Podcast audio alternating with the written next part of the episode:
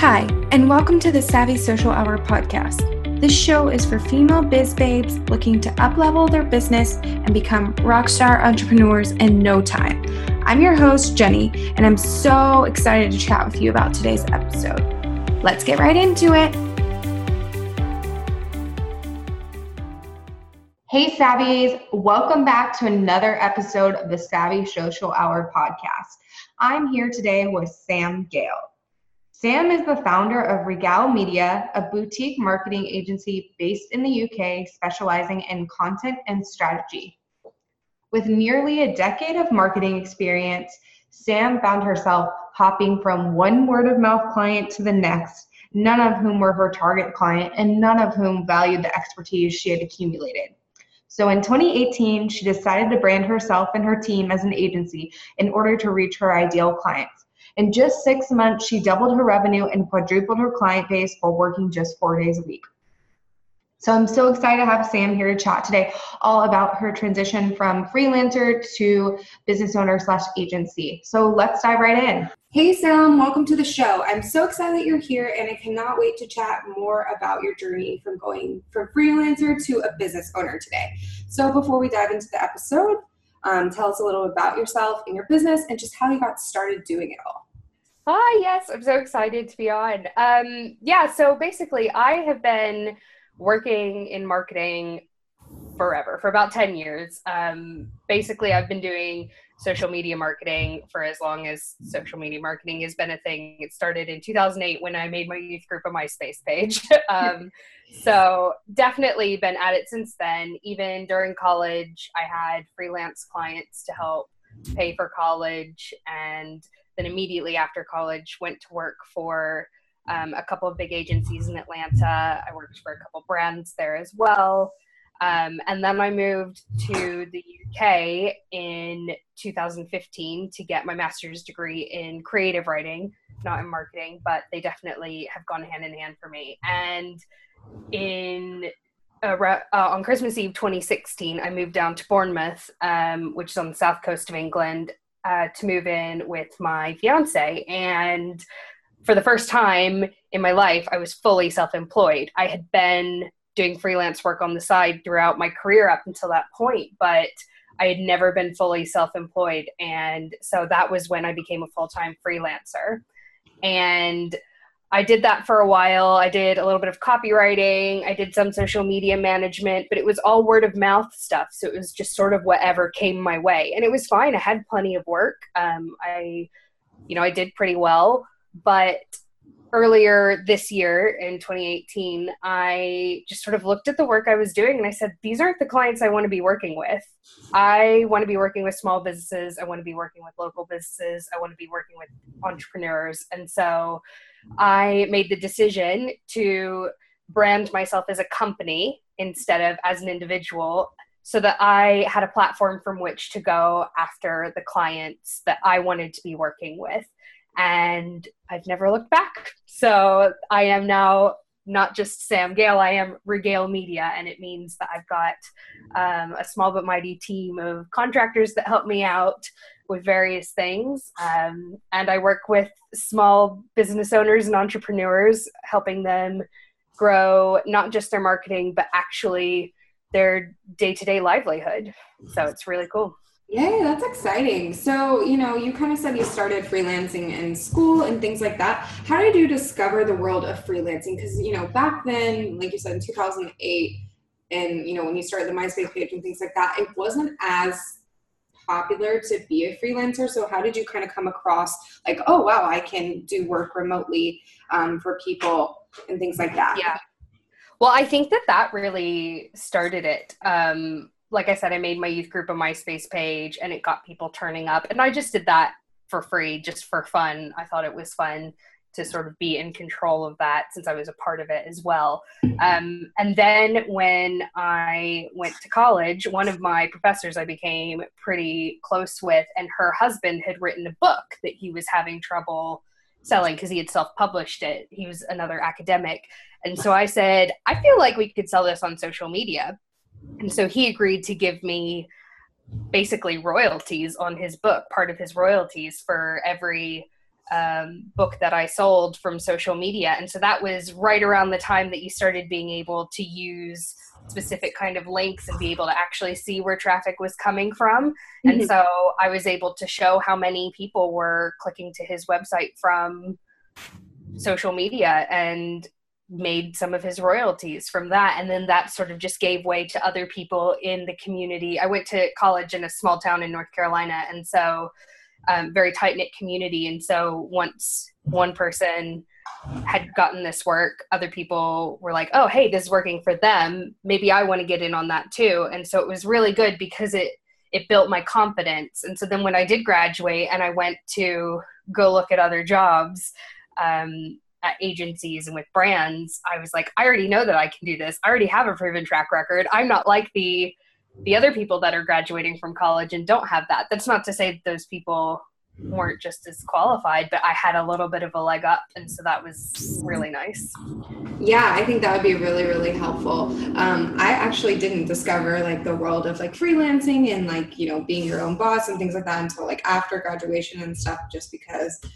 Um, I mean, I graduated in 2014 from college, but still, like, it just wasn't really on my radar because it wasn't super popular at that point. And now I feel like everyone's like, I want to work from home and, you know, I want to be my own boss. But that wasn't like how it was a few years ago. Yeah. So it's really interesting to see how things have evolved. So you, you said that you, that you started, you know, not really wanting to work with the clients that you're working for and you want to kind of be able to pick and choose your own clients which i completely understand but other than that like are there any other things that kind of made you want to have your own business and you know brand it as you know a company versus just being a freelancer and you're like branding it as you yeah, I think there were a lot of contributing factors. I mean, one thing that you just said actually was a big contributing factor. There are a lot of people out there that are like, I want to work from home, and therefore, what can I learn that will make me be able to work from home? Uh, social media, sure. And that's fine. That's amazing. I'm a part of a really good membership, actually, a, a, Facebook group with a bunch of people that are just learning social media management, and that's incredible. And it's so helpful, and they're helping business owners in their area, and that's great. But I have 10 years of experience that they don't have. And so it was really important to me to be able to demonstrate that. Um, and I felt that the best way to do that was to brand myself as a company so that I could sort of put that expertise on display a little bit more because it's one thing to approach someone as a freelancer and they don't necessarily know the difference right away between you and the person that just started. Whereas mm-hmm. if i go forward as an agency there is an inherent respect for that. It sort of gives you this credibility that you may not otherwise have. Um, there are a lot of sort of responsibilities you have to follow up on that but that was a big part of it. And then also the ability to outsource things. Um, so as more of a full service provider I had there are a lot of strategies uh, within my clients marketing strategies a lot of parts of their strategies that i don't provide those services. And as a freelancer they sort of expect that any work they're paying you for you're doing. Yeah. whereas as an agency or as a brand it's a little bit more acceptable for me to outsource those things. It's exactly the same thing. It's still just me sitting in my spare room finding a person that I know does this really well and paying them to do it but for some reason it's more acceptable when i'm a brand versus when i'm a freelancer. And i really like being able to partner with people who are working in their zone of genius and can you know kick butt on a campaign that i probably would have struggled at a little bit. Um, facebook ads not my expertise. And i just today met with a guy who is really good at Facebook ads and he really loves it. And I can comfortably outsource those to him mm-hmm. because the clients aren't expecting that I'm doing everything myself because I'm not just a person, I'm a brand. Yeah, no, that makes so much sense. And I'm on the same path. I do have a couple of contractors that work for me, and you know, I offer certain services. And if you know it's something that's out of my realm, then I will try to find someone um, and either like do some kind of referral credit so I still get like money for finding that lead or you know have them join my um, subcontractor list briefly to complete this project yeah. so i'm not like completely losing the client because you know yeah. if you found the client and they're interested in working with you why hand it off to someone else if you're not going to get yeah. incentive for it. So. Which is becoming more acceptable, especially now with the rise of the personal brand. So you have these people, especially like in the marketing world, you've got Jasmine Star, you've got Amy Porterfield, you've got all of these sort of big names that you know they have teams working for them. That's mm-hmm. not a secret. Mm-hmm. And you know that they outsource. They're open about that fact, and that's okay. And so it is becoming more acceptable. But I do think to the average business owner, especially since I have been doing this for so long, there have been times when they found out that I'm outsourcing something and they get really upset about it. Yeah. they're like, oh, I should just be paying that person. And the assumption for them is if you are outsourcing it, that means you're charging more for it than it should actually cost. Mm-hmm. And so being a brand seems to combat that objection a little bit and obviously anything you can do to combat client objections is a win. Yeah i totally agree and i always like am upfront like i'll tell them like if they're inquiring about pinterest management which is my core service then they're working with me most likely 100% unless i'm like booked out and then i find another pinterest manager to help them but like for other things if it's like um, you know virtual assistant services i tell them like hey might someone on my team will actually help you with this and then we have like an asana where I will assign that person to that task and they'll see it. So they'll know who they're working with. They can, you know, kind of communicate with them, but they're like also mainly communicating with me. But they're just like, hey, I need this to be done. So it's still like they're they're knowing they know that someone else is doing the work and they're aware of it, but it so it's not like secretive or anything. Yeah. I feel like that's Yeah, exactly. And that's I am so glad that that's becoming you know more acceptable because it is that's how you get clients the service that will provide them the most value is by bringing in the right people and people should get credit for the valuable work that they're doing. So it's amazing that we're finally getting to a point in the freelancing community where it is acceptable to be like oh yeah i am outsourcing this to someone else because they're really good at it and can provide value in this situation yeah, very true. And then it also helps us because we're able to scale our businesses up instead of only being able to take on like five to 10 clients, depending on exactly. so, yeah, like you don't have exactly. to get that monthly income cap. Which was another reason, scalability, that I decided to brand myself as a company because like you said, it just allows you to scale. It allows you to bring on a team. If I decide I want to be a company someday, or if I decide to build a company and then one day step back from it, it can still it can still survive without me, and because it doesn't have my name on it anymore. And that yeah.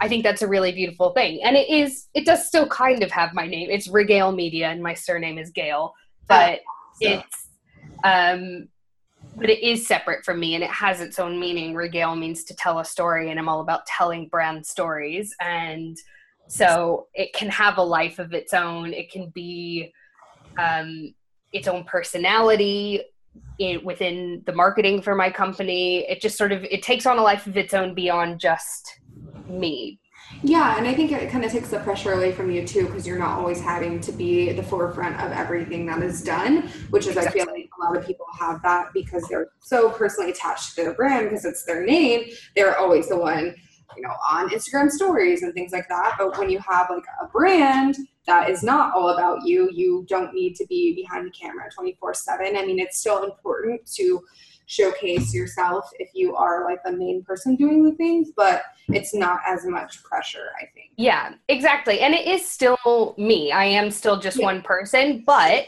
if in the future I am able to bring someone on to do that kind of thing, no one's going to feel cheated because of that because it's not got my name on it. It's a separate brand, it's its own entity. So yeah, yeah, for sure. So, kind of, you already kind of addressed some of this, but how do we know when it's time to make the switch from like, you know, just being a freelancer to yeah. potentially um, having an agency model? Yeah, so I think that one of the biggest things to consider is sort of the breadth of your knowledge within the digital marketing world. So, like I said, I have a decade of experience in marketing and I've worked on a lot of different types of campaigns from like mobile display ads when those were first becoming a thing to pay per click to SEO to social media to influencer marketing, all sorts of things. I've worked in all of those things. I have specialties. I am a content specialist, I'm a strategy specialist. So, writing and social media management are the two things that I really try to focus on in my business. But because I'm working with small business owners, a lot of times they want a full service experience. They want the web design, they want pay per click, they want this, that, and the other. And if you're going to brand yourself as an agency, you need to have enough of an understanding of those things mm-hmm. to be able to piece them together. You do not need to know how to do those things. I could not go off and create an effective pay per click campaign right now. I could try to piece something together, but it would not perform that well. Yeah. But um, I know enough about it to incorporate it appropriately into a strategy and to know if it, it should be part of the ideal strategy for a client. So I think that if that is something that you're after, if the idea of an agency model appeals to you, then definitely, definitely start educating yourself on those things. Find, um, I've got one particular membership that I love and will recommend to everyone, and it's Digital Marketer um, because they have some of the only industry recognized certifications um, and they have just all kinds of courses and workshops and things like that that will teach you just every single area of digital marketing. And if you go in and you learn all of that then you might actually be able to implement some of these things but you'll at least have a working knowledge of them so that you can piece together effective multi-channel multi-strategy campaigns for your clients. I think that's a really really big part of it.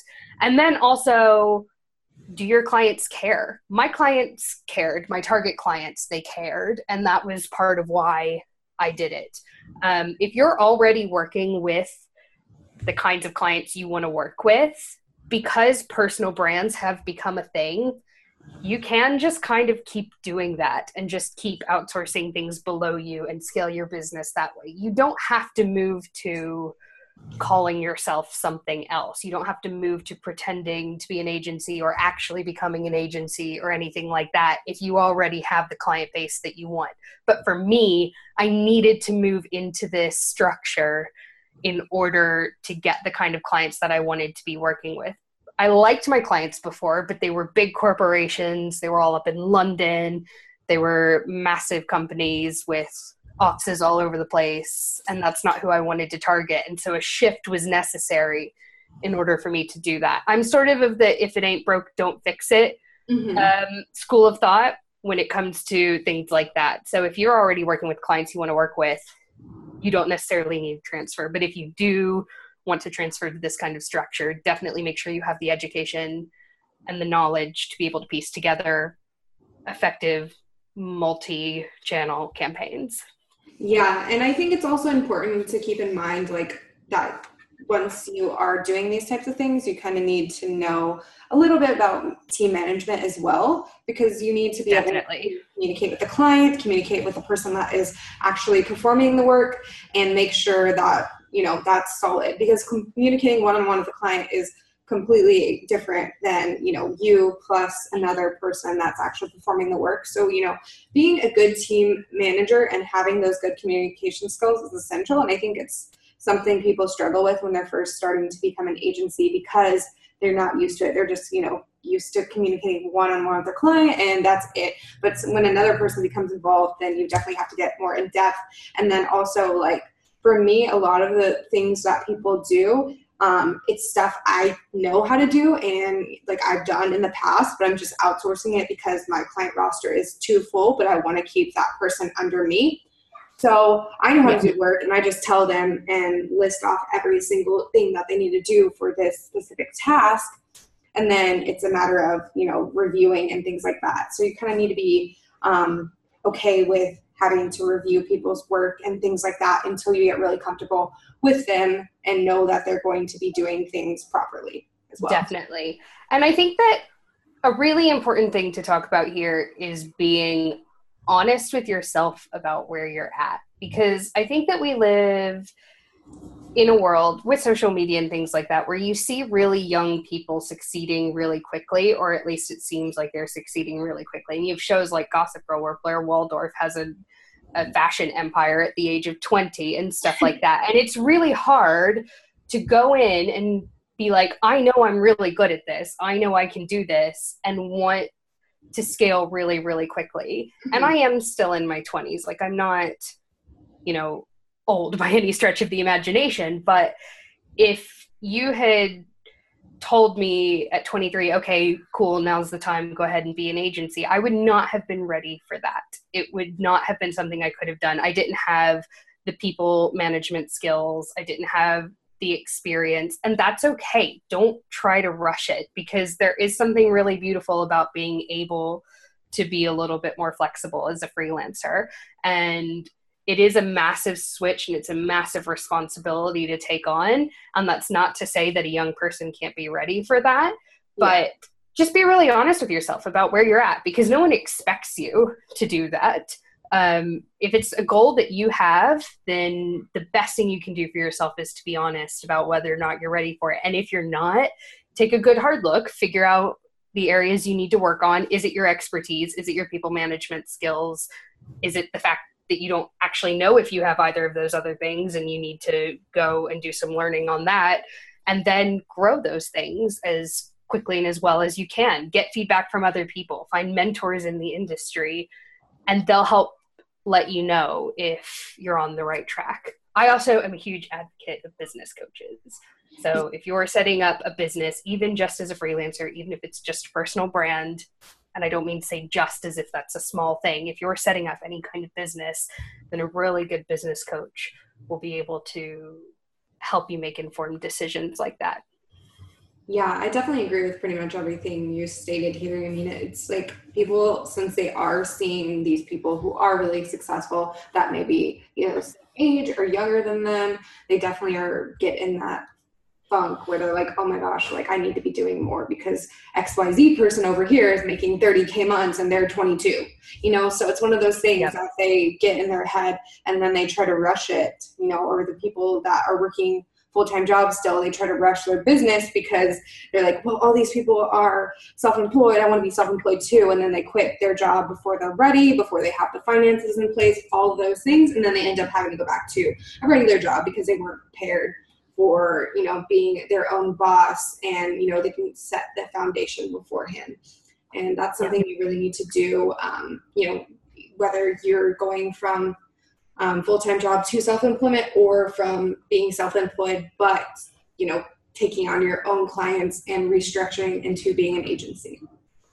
Yeah definitely. And also i think that it's important to say that if you decide to quit your job and be a freelancer and then you have to go back and get a job again that is not a failure. Yeah. That is not a failure. I have been there. I took in the when i was a freelancer before i decided to make myself a company i took on a part-time job um, in the marketing department of a company here mm-hmm. because I wanted a little bit more predictability in my income from month to month. And so that is not a failure. It is an opportunity for you to learn. It is an opportunity for you to collaborate and to be around people and not just be sitting in your pajamas in your spare room doing work on your laptop. It's a growth opportunity and it is not a failure and it's not a setback. It's just a part of the story. So. Yeah, I definitely agree with that. And even like for me, what I did is I went from being full time employed. Then I dropped down to part time hours on my job. And then I went to being a um, self employed person because I wanted to still be making that consistent part time income from the job, but also have the time to work on my own things. I think I had like two days off and then I would work um, Monday, Wednesday, Friday. So I had like Tuesday, Thursday off. So it really helped me kind of get start getting in those clients when I was just working part time instead of like trying to be full time, go straight self employed, and be like, oh my God, how am I going to get all these clients to make up my income? So. Yeah. I, and the gig economy is a real thing. Like, it is getting to a point where more and more people are self employed and are just doing different things for different people rather than having traditional nine to five full-time jobs. And that's i think it's a great thing. I think it's amazing to have people working in their zone of genius for as many people as possible. Um, Mhm. obviously there will always be people working at these companies there's got to be someone to hire us freelancers but yeah, exactly. you know we we can hire each other so it's fine but it's the gig economy is real and it is making it easier to feel comfortable quitting the job and I, I also think that it's important to remember that it's not quitting a job it's choosing a new job it is still very much a job yeah, there may be more flexibility but you actually will probably find that you are working more hours than you were at your salaried job Yeah, that was the case for me for sure. And, Oh, definitely for me too. and I don't mind it, but it's just funny because people are like, it's so flexible. Like before you start, and I'm like, yeah, it is more flexible. Like I don't have to wake up at 6 a.m. to get to my job by 8, things like that. But at the same time, it's like you are working more hours. Yeah. And you really need to have that, you know, work life balance as to where you're like, okay, I need to stop working and especially on weekends because a lot of people will just work straight for the weekend and then you just Yeah. have a break and then you get burnt out. So yeah, we don't have any social plans this weekend. And I was sitting there going, oh, great. So I've got all this time I could do work and I could do this, this, this, this. And my fiance is like, oh, we should go do this and go do this. And I'm like, oh, yeah, I probably, I probably should do fun things on the weekend and not just work. yeah, yeah, it's really hard to balance, especially since like your office is probably only like 200 feet away from your living space. So it's Oh, yeah, I'm on the other side of the wall from my bedroom. So it's get up, roll out of bed, roll into the office. Yeah, Yeah, definitely. so it's just like finding that work-life balance and you know making sure that you know even though it is flexible, you're still able to maintain some semblance of a real life. Like I'm actually going on my first vacation in a long time, uh, in a next Wednesday. So um, oh, taking all the preparations for that was insane. I'm like, wow, I feel like people at a regular nine to five do not need to take all these things. But I'm like scheduling out my client work for like two weeks, which Oh yeah, that is a huge consideration. I mean, we're going to Japan for two weeks in November, and I'm like, what the heck am I going to do with all of my client work at that time? I've got all this, like all the social media posts. I'm going to have to schedule all of those Yeah. beforehand and stuff like that. It's it's a lot. It's something to think about. I think there's now even people whose entire jobs are to take over freelancers' businesses for the weeks that they're on holiday. oh, really, Um, even know that. yeah, yeah so i'm like looking into that i'm like oh let me hit up one of these people yeah, so I mean, I just do Pinterest now for the most part, so it wasn't so bad. I've just scheduled like two weeks in advance because after that, we're also moving um, into a house. oh wow house. So yeah, I was like, I just scheduled for the next two weeks, or I'm in the process of doing that still. Um, and, and man, it's just very time consuming, but it, it'll be a relaxing vacation because I won't even touch my computer. I haven't had a vacation where I didn't touch my computer in since I started, really. So yeah i had my first one it was a long weekend for my birthday a few weeks ago and i didn't touch my computer we i think we watched tv on my computer during a rainy night and that was it and it was amazing yeah, it, it feels good once you're like there, but the preparation is just crazy. Yeah, but you definitely, when you have a full time job, you take for granted the fact that you can just go on vacation and unplug. Yeah, exactly. Like you just put up your away message um, on your email, and then people are like, okay, well, they won't be responding to me for seven days. So cool. Yeah. if I didn't respond to my clients for seven days and just disappeared, they would be like, uh, are you alive? yeah, exactly. They'd be like, even if you had an out of office on, they'd be like, where are you? Seriously. But yeah. So what are some of the pros and cons of, you know, freelancing and working for other companies? Um, you know, not necessarily with your ideal clients, but you know, still working as Yeah. a self-employed person, but still like contracting. Um, I think that the pros of the way that I was doing it before, well, first of all, marketing yourself takes a lot of time and energy. Yeah. And I know that because I do it for other people all the time, but you really don't think about it until you're doing it. And you're like, wow, I'm another client. And not just another client, I'm my own biggest client. And it's, Mhm. it takes so much time to write content and to you know, write social media posts, take photos. I have to like constantly be asking my friends take pictures of me for my for my company Instagram. It's ridiculous, and it's you don't have to think about that kind of thing when you're just freelancing, doing word of mouth things like that. Um, I did. I was lucky enough to have work coming in consistently. I think that a lot of people um, might not be so lucky if they're relying just on word of mouth. Um, I was incredibly fortunate in that case. Um, and I had a couple of really big clients that sort of carried me through. I didn't have to worry about finding lots of little clients.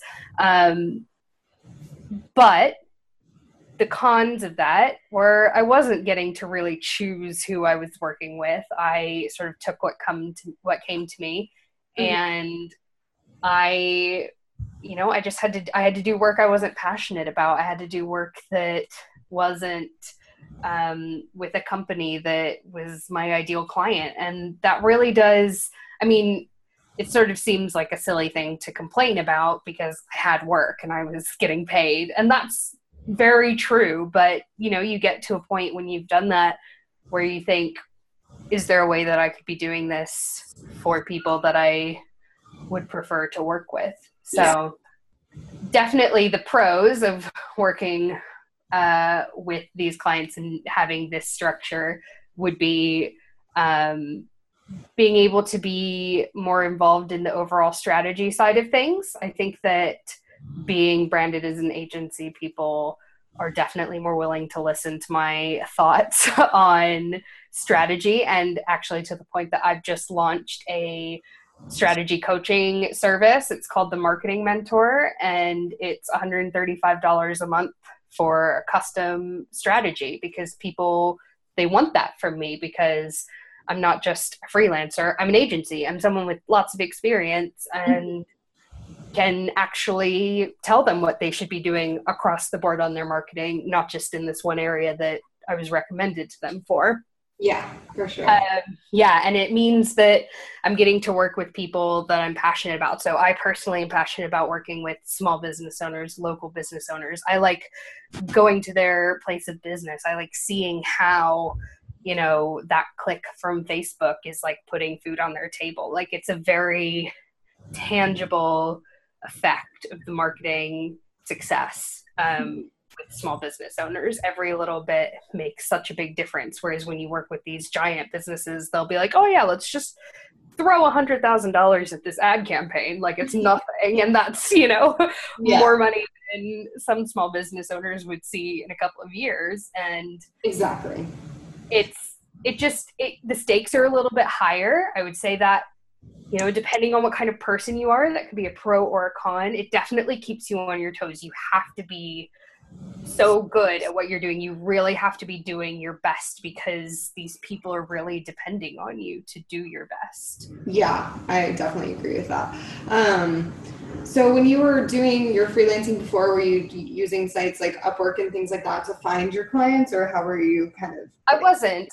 I had a couple that I found through job postings. Um, I would just occasionally go on LinkedIn and just search freelance or um, the site here is called Indeed, um, and I would just search for yeah. freelance stuff. But um, for the most part, it was just word of mouth kind of stuff. I've got a lot of friends in the marketing world, um, both in the US and here in the UK. And yeah, so I wasn't really on those. I think I have a Fiverr account now, but I don't log into it unless it's to hire other people. Um, and Upwork as well. I use that to hire um, other freelancers when I need someone to step in and help me out a little bit. But I never used them for myself. I think that they are the issue that I find with those sites is that they promote this idea of you get a very specific thing for a very specific amount of money. And I'm very much like a you know, oh yeah, you'll get this general deliverable, like I'll write you a 500 to 750 word blog post, whatever, however long it takes me to research, however many words it ends up being. This is the flat rate that it's going to be. Mm-hmm. And I prefer to work like that. And that, I just think there's an element of trust there. Like, you've got to trust me that I'm not gonna like do the bare minimum, yeah. and I'm gonna trust you enough to know that you're gonna pay me, and therefore I'm gonna put as much of myself into it as I can. I just like to do the best job that I can, and I don't think that those sites cultivate that kind of attitude toward the work. I think it's very much like a no, I'm charging you this much per word and this much per hour, and that is it. So there's not very much flexibility there, and I'm all about flexibility and you know doing the right thing for the right client at the right time. Yeah, no, I definitely agree with that. And another thing is like with those websites, since like you can set whatever you want your price to be there are people that are not in countries like the united states or the uk and things like that that set their rates really low because their cost of living is a lot lower so then they end up hiring these people with these extremely low rates and then yeah. you know that kind of puts you out of the running because you are going to be more likely more expensive yeah i actually got burnt on that recently. I was working on a project with uh, someone who said you know the idea was that it was going to turn into ongoing work and i created the whole strategy created all of the supporting documents to make it happen moving forward and then she went on upwork and found someone in some country that would do it for half the price. Mm-hmm. and i was like well yeah you can go with this person who is using google translate to respond to you um, mm-hmm. to write all of your marketing content, sure, you can do that and they will charge half the price. But, you know, and maybe some of those people are really good. That's great. But it is really hard to compete with that. And there's not, um, I kind of just find that the clients that would tend to go looking for the cheapest price are just not the clients that I want to be working with. I mean, my clients are budget conscious, they're small business owners, but they trust my expertise and they mm-hmm. trust that they're getting what they pay for. Yeah, and I totally agree with that. And there's a time and place for those, you know, lower price things. Like I do have a couple of VAs that are in the Philippines and they do great work, um, but I don't really like require them to do any types of writing. They just do very basic minimum stuff for me, and you know they do well, and I pay them decently. I pay them more than they even request, you know. But it's just like great for design as well. I've had a couple of really good like lead magnets designed by um, the sort of lower price. Yeah, yeah. I mean, you're not going to give them high strategy work, is what. Yeah, that's that's how I look at it. Like, you know, I have a couple that do more mindless tasks for me, and then I have people in like the U.S. and things like that that do things that are a little more advanced for me. And it's not that I don't trust them, but it's just there's a language barrier and things like that. So there's a language barrier, and then there's also something to be said for doing something with someone as far as the high strategy work that you can have a conversation with and that you can collaborate with. And if I were living in the Philippines or living in Bangladesh or somewhere like that, I would probably want to hire an expert there mm-hmm. because I could collaborate with them and it could be, you yeah. know, a process. Whereas you can't really do that as well over the internet over a platform like Fiverr or Upwork. So it's not it's not very collaborative. So you do have to do more task based things. And I don't personally believe that content creation should feel so task based. I think no, yeah, I completely agree. Collaborative, and that's why that's why I've tended to stay away from those. However, I know a lot of freelancers who, when starting out, find Upwork to be really helpful for finding clients. If they don't know people in the marketing world, if they don't know lots of business owners, then it can be a really good place to start and to get testimonials and to get experience before trying to branch out to other platforms. Exactly. And I actually teach social media managers like how to run their businesses and how to get established and things like that. And that's the first thing I recommend. Like if they don't have any type of experience, I just say like go to something like Upwork or something and get those testimonials, work with a couple people, and then once that is complete, then you have those that experience under your belt, so you can start branching out and working with your own clients that you're interested in working with instead of you know on those websites. But it's just a good way to get your feet wet, and it's not something you would do like continue. Yeah. So. moving forward yeah and a lot of people will tell you never do any work for free but i actually have done to- uh, tons of work for free yeah. Um, no when i'm learning something you know or if i i think my first thing that i did here in the uk i did for free because i was like i just want to break into this market, you know, and I want to get a reference or something like that. If you trust the person, maybe write up an exchange of services contract or mm-hmm. write a contract that you're going to do this work and they're going to give you a review. Even if it's your friend, get used to the idea of putting together a contract or something like that. But yeah, do work for free, do exchange of services so that you can get experience, get a testimonial, get someone vouching for you, because that is what is going to make it easier for you moving forward is to have those samples and have those referrals. Mm-hmm. Yeah, I think that's really important. And like you said, a lot of people do advise against that, but I definitely don't. I also tell the people who are like social media managers or trying to become them, I tell them like take a couple of project based like clients for free. No, don't take like monthly recurring projects for free. That's too much. Yeah. But just like maybe if they wanted you to do like a social media account audit or you know um, hashtag research or something. That's going to just be or even write them yeah or even write them a month's worth of content something like that but something that is yeah just one and done and then exactly. if you want to continue to use you then they can pay you. Exactly. Like just showing them your skills. yeah yeah showing them their skills is really important especially when you don't have anything and just doing it in exchange for a testimonial just saying hey if i you know, do this work for you, give me a testimonial, like you said, kind of have a contract ready, um, just an exchange of services, just to kind of get your feet wet and start, you know, making those connections. And, you know, if you do a really good job, I don't I don't doubt that they will probably refer you out. So exactly, or even want to hire you themselves. Um, I think the issue that you run into is when, because I guess I'm not like this because I'm too, I'm too cocky for it. But there are some people that are like, oh, I still don't know if I know what I'm doing. Have I? There was actually one girl in a Facebook group that I'm in recently who was like, I've taken on a few clients for free, and I can't tell if I'm ready to start charging. And someone was like, how many clients have you done for free? And she's like, 22. Oh, like, oh, no, honey, girl. Oh, honey, yes, that's too many. You need to start charging. Can you please like, start making a living off of this? You have more clients than I have right now. Like, you need to start charging money. I would say like three to five max. I mean, once max. you get those testimonials, then you know start moving on to actually pay projects. Because yeah, like you said, you can't be working for free all the time. How are you gonna pay your bills? Yeah, exactly. Poor thing. Okay, well, she needs to work on her mindset, whoever that is. Yeah. Exactly. It's a confidence thing, I think. Yeah. Uh, imposter syndrome is real, but yeah, no, and I experience it too. Even there are some days where I'm like, I don't feel good today. Like, you know, I uh, haven't booked any clients in a while, things like that. And then there's days where yeah. I'm making, I book like three clients in one day, and I'm like, whoa, what the heck? This is awesome. But at the same time, whoa, like slow down because yeah. I don't have more room. but yeah, that's one of those things. Um, and then what is one thing you kind of wish you would have known before fully diving into your own business and like stopping the whole freelancing thing?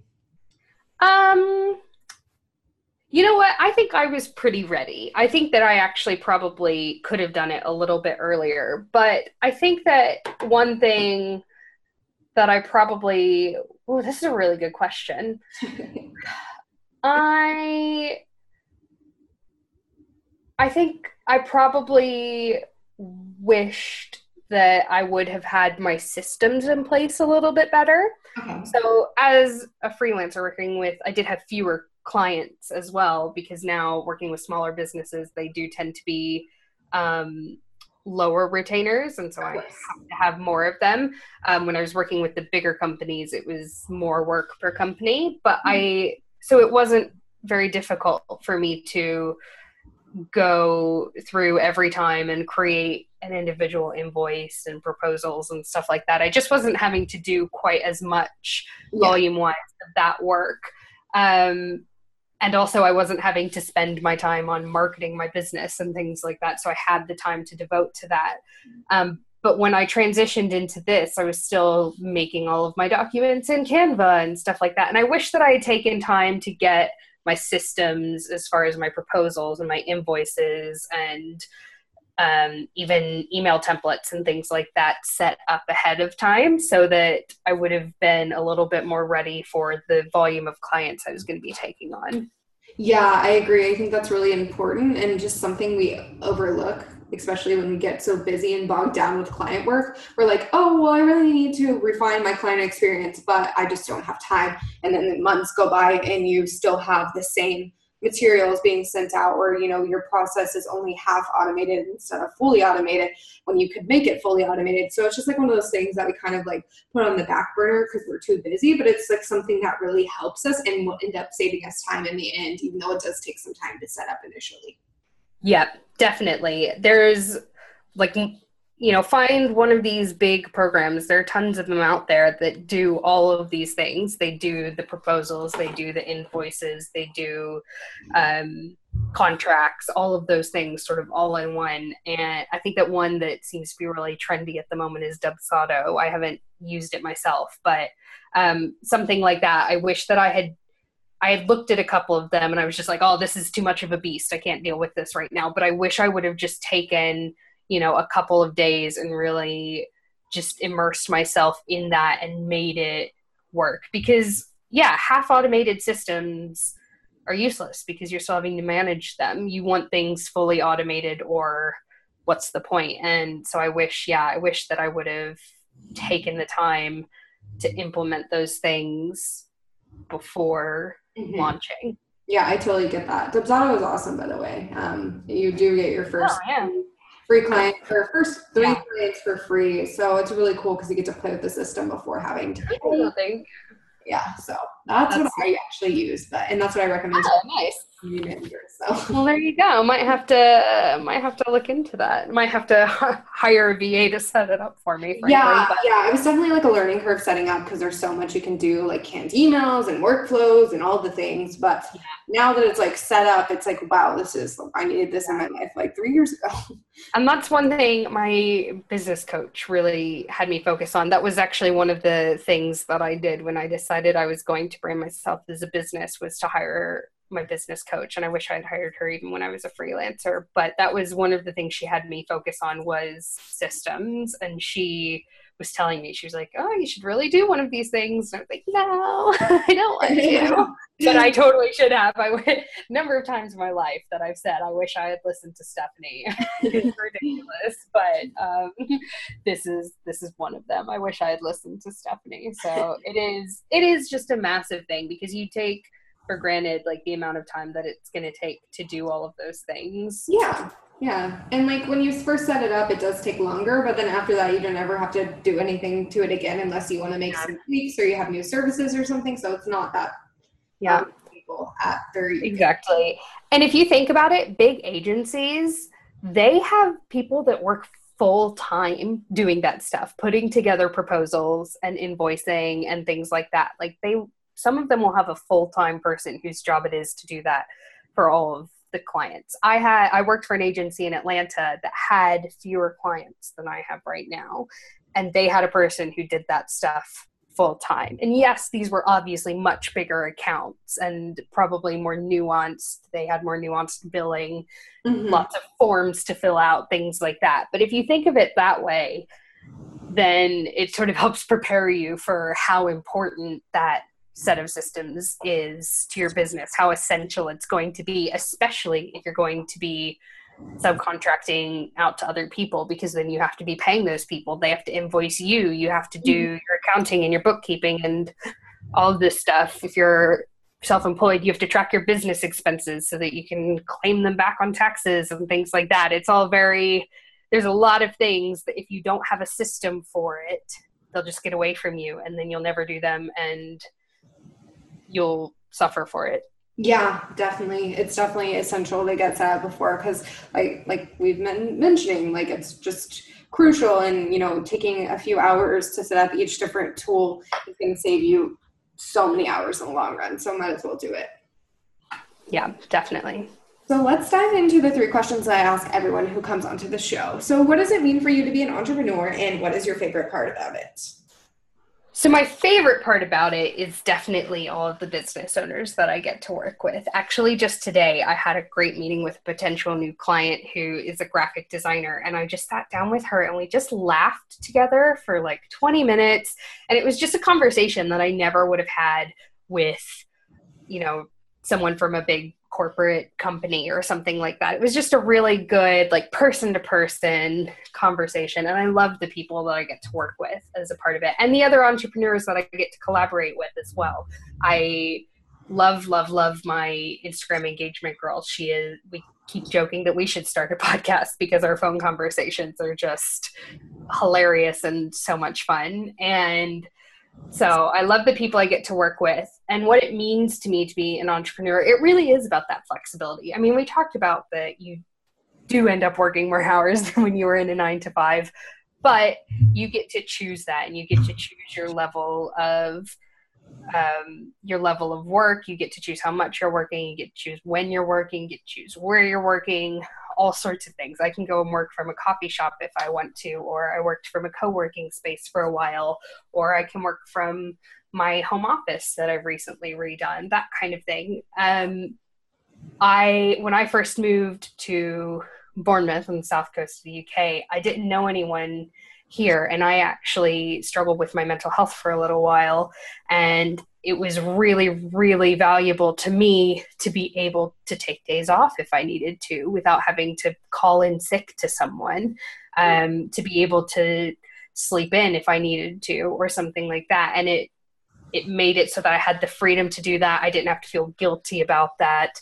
Um, i know a lot of people that are moms that really enjoy being freelancers because they have the flexibility to be with their kids and I don't have kids myself, but building my own business, I know that one day I will have the flexibility for that.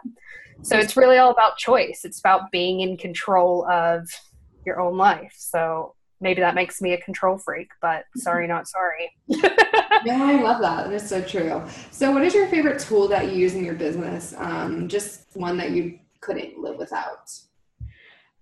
I am going to have to say Airtable. So this is actually a fairly new discovery for me. One of my clients was like, "Let's use Airtable," and I was like, "What the heck is that?" it's basically I use, I have been using Google Drive for pretty much everything for mm-hmm. spreadsheets to collaborate and things like that. But Airtable is so great because you can upload attachments, for each row. You can do long form things. You can do multiple selection. Just like any type of form field possible in a spreadsheet. It's so versatile. It's the best for content creation. So i can go in and have the date. I can have long form content. I can have different versions for different platforms.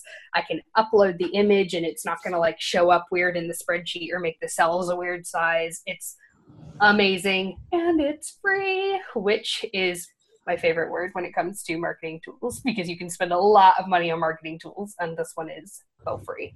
Yes, I'm the same way. I love free tools. Like, you know, anytime something is like free, I'm all about it because I spend so much money on all my other tools. I'm like, whenever I get that one that is a gem that's free, I'm like, yep, uh, this is the yeah. best ever. Um, yeah. I heard great things about Airtable. I actually just signed up yesterday, um, but I logged in and I was like, what the heck is this? I was very overwhelmed, so that I quickly exited out. But I think I need to like look at some tutorials and kind of figure out how to use it. Um, I use Asana right now. So I use Asana as well, and that is a big one for me. Yeah. Yeah. I didn't know if that would be like a replacement or something, but yeah, Asana. No, I use them together because I just think that I would link to an Airtable spreadsheet within Asana. I don't get quite as like deep into Asana as some people do, but um, I think that they can be used in conjunction. And again, if it's free, then there's no harm in using both. I think it's when you're paying for tools that are a bit redundant that it becomes an issue, but oh, they're yeah, free. Sure. I would go for it. For Go nuts. Do the same yeah. thing and not be happy about it. So yeah. yeah, it's great when they're both free and then like some yeah better features than the other ones. You can just kind of use one for whatever you need and use the other one for the thing yeah. it's lacking. And then yeah, the only oh sorry. Oh no, no worries. Continue. Um, I was going to say the only tools that I pay for in my business are Planoly for Instagram and Tailwind for Pinterest. Wow. Um, everything else I use free programs. I use Google Drive for file sharing. I use native Facebook for scheduling on Facebook. I use TweetDeck for Twitter. Um, yeah, I use Asana, the free version of Asana. I use Airtable. I use Google Drive. Those are all free. It's just Planoly and Tailwind. Those are the only things that I pay for, and I have to pay for obviously because I have clients on them. I have to pay for the bigger the bigger packages. wow, well that's so. cool. I mean, I have so many expenses. What do you do for like accounting? Um, so my fiance is an accountant, and oh. every time I try to sign up for like the shiny new accounting tool, he's like, "Oh, you could totally do that in Excel." so I always, oh I always say, "Okay, then build me the Excel document that does this." That then, that sounds like my husband so much. He he yeah. he's a recovering accountant now. He's in finance, but he still does that, and I'm like, "Oh my god, Michael, no! This is so much easier for me. I hate Excel. Like, don't make me do this." Yeah well, that's just it. I used to use the software You Need a Budget for like my personal budgeting, and yeah. I love it. The user interface is great. It's very intuitive. And he was like, "This is just a fancy Excel spreadsheet." And because since I'm in the UK, it didn't link up to my bank account, so I was entering things manually, and so it was basically just fancy Excel sheet. Yeah. I liked it, and it wasn't that expensive. But he was like, "I could just make this for you in Excel." Oh fine. So Got to choose your battles. Well, well, what about for like invoicing and stuff? Do you just use like PayPal or something?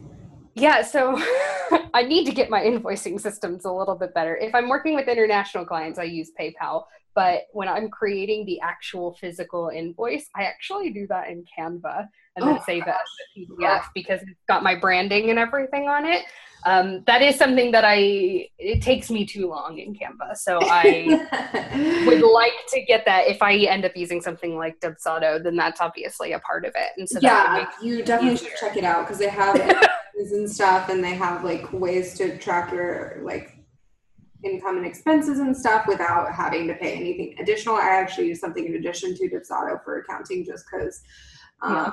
I don't really prefer their stuff but I use FreshBooks, which is great too. But that I yeah. that's how I like track my freelancers' time and how they're able to invoice me directly from that too. So it helps me out. But um, you know, if you don't want to pay, there's definitely ways to go go about it. Yeah. But I am just I'm one of those people that I'm like, I want this all in one place. So that's how yeah. I do it. But yeah, and then lastly, who is your go-to business resource?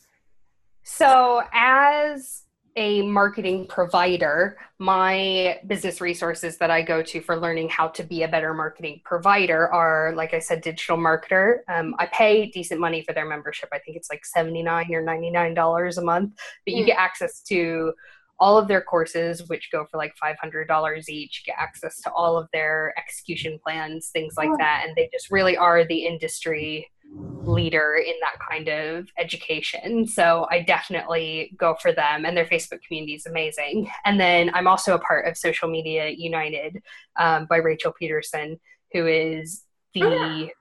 she's amazing for social media management. Um, I just did her 10 days to 1K challenge. It's a 10 day challenge in LinkedIn, mm-hmm. and I got one new client and eight discovery calls oh, slash meetings within three days of that challenge. It was mind blowing. And I've gone to a couple of those meetings now and they're going to turn into actual clients. It's, I mean, everything that she teaches is just, she does it her, she actually does social media management as well. Mm-hmm. She's not just an online educator. And so mm-hmm. everything she's doing for her clients is what she's teaching. And it's just, it's just such good information. It's, a really, really good one. So those are probably my two for learning how to be a better marketing provider. But if you're a small business owner and you're just like trying to learn how to be, how to do marketing for your own business, then find a resident marketing consultant, find a freelancer.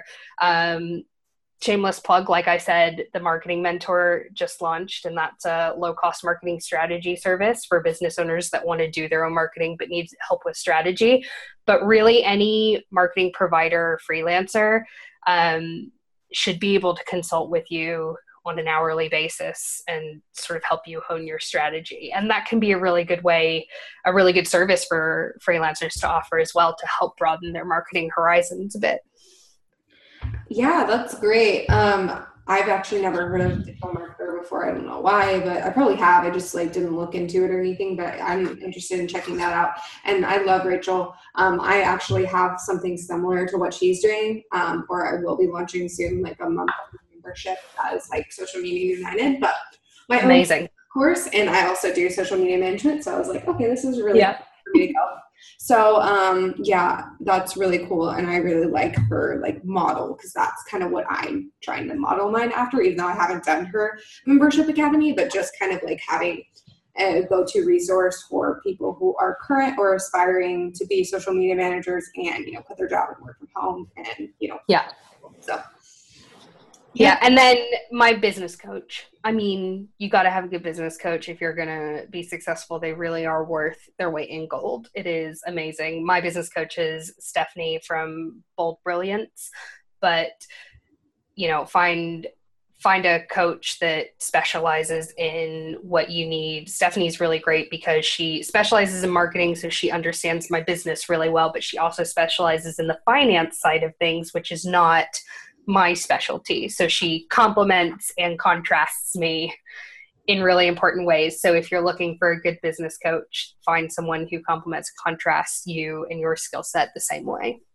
Yeah, no, that's really important. I think a business coach is a really great investment as well. I've had my fair share of them and they're they've all been great and helpful for, you know, pushing me forward when I knew what I need to do. I just needed someone to kind of encourage me that way. Yeah.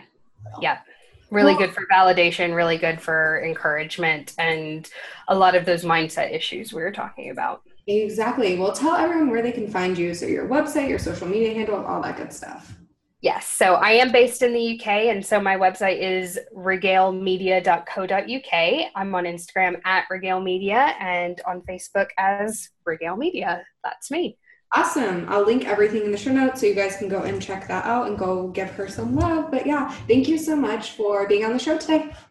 Thank you for having me. It was great. Thank you so much for listening to today's episode. You can find all the details from this episode by going to www.savvysocialhour.com slash episode dash 62. Make sure to join the Savvy Social Media Babes community Facebook group for daily prompts, updates on the podcast, and more. If you enjoyed this episode, make sure to subscribe to the podcast and leave a review. You can find us on the web at www.savvysocialhour.com. Please follow us on Instagram and Twitter at Savvy Social Hour and like our Facebook page at www.facebook.com slash Savvy Social Hour. New episodes will be released every single Tuesday and Thursday. See you next time.